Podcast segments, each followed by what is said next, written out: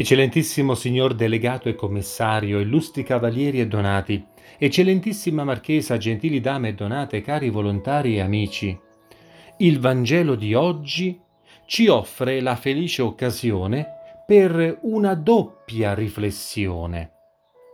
Il pensiero che ciascuno di noi ha riguardo a Gesù e la filiale obbedienza e devozione che noi dovremmo avere per il successore di San Pietro il Papa.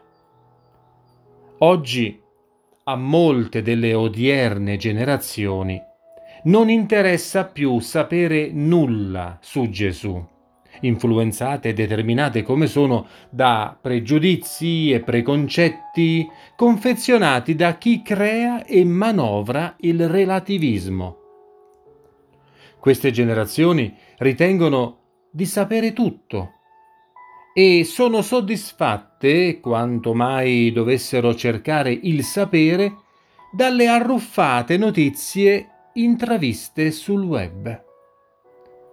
Ma noi, che siamo credenti e praticanti, cosa pensiamo veramente di Gesù Cristo? La risposta a questa domanda, come Gesù stesso ha previsto, informa e determina tutta la nostra fede. Gesù è il Salvatore di ogni aspetto della nostra esistenza terrena, spirito, corpo, relazioni sociali, lavoro e vita privata, oppure è l'idolo che ci attende in chiesa e lì resta ben chiuso tra i calici e gli ostensori, al quale rivolgiamo il nostro pensiero per convincerci che lui pensa come noi e vuole ciò che a noi piace, mentre il torrente della nostra vita scorre senza neanche domandarsi se ci possa essere una strada diversa da quella da noi già intrapresa.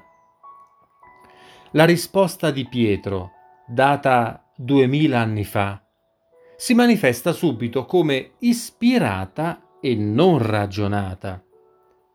Riconoscere che Gesù sia il Salvatore integrale della nostra vita viene solo dalla fede. Cari cavalieri, ripetiamo nella preghiera personale la confessione di Pietro. Tu sei il Cristo, il Figlio del Dio vivente, per fissare così nel nostro cuore che non c'è salvezza e quindi non c'è felicità al di fuori della nostra fede in Cristo. Per conoscere con sicurezza e sapere di non sbagliarci, abbiamo bisogno di un insegnamento fondato sulla roccia, di una interpretazione fondata sulla pietra, di una speculazione che vada sulla strada della verità. Per questo Gesù ha affidato a San Pietro il compito di confermare nella fede tutti i credenti e di assicurare la verità e l'infallibilità della dottrina evangelica.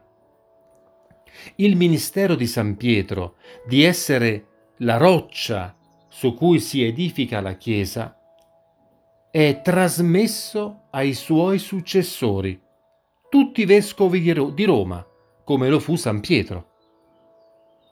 Cari cavalieri, il nostro glorioso ordine è specificatamente obbediente al pontefice romano, dal quale ha ricevuto molti privilegi e un trattamento che nessun ordine religioso e cavalleresco ha mai ricevuto, quello di essere riconosciuto come indipendente e sovrano ed avere un cardinale patrono e un vescovo prelato.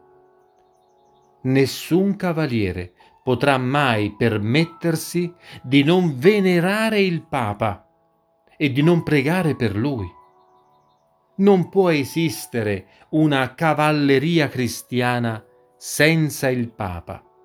E noi giovanniti, a motivo del millenario legame con la sede apostolica, ci sentiamo dentro il mistero di salvezza che Cristo ha stabilito sulla roccia di Pietro.